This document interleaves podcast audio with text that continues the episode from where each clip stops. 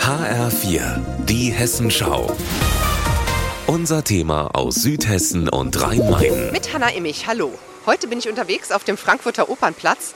Ich laufe hier gerade über das Kopfsteinpflaster. Hinter mir plätschert der Springbrunnen in der Sonne.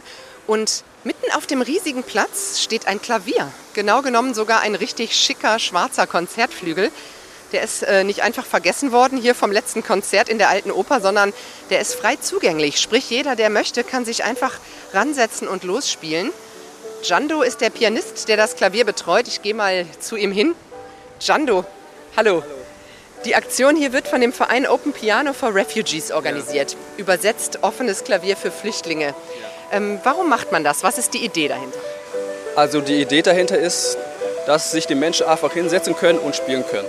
Egal welche Hautfarbe, egal genau, welche Sprache. Genau, mhm. weil Musik verbindet über alle Generationen und Musik ist, glaube ich, das auch das einzige Medium, wo man ohne Worte das versteht, was gespielt wird. Und tatsächlich, es dauert nicht lange, dann setzt sich hier schon die erste Passantin ans Klavier und spielt einfach drauf los.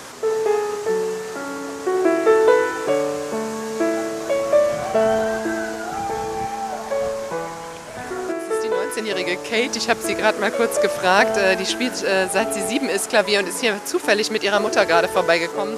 Menschen bleiben stehen, lauschen andächtig und äh, machen Fotos, sind begeistert. Finde ich total toll. Also eine ganz, ganz super tolle Installation hier mit dem Piano da. Super. Es war so interessant. Ich habe von Ferne gesehen, so wie die hier spielen. Und dann ich wollte mal gucken, was hier abgeht. Finde ich eigentlich ganz schön so. Das verteilt auch gute Laune, wenn man einfach so hört, dass jemand was Schönes spielt. Ja, ist eine ganz tolle Aktion. Musik verbindet einfach immer. Der Verein Open Piano kümmert sich um alles hier rund um den Flügel, also Transport von Stadt zu Stadt, Auf- und Abbau, Wetterschutz und so weiter. Und es werden auch Spenden gesammelt.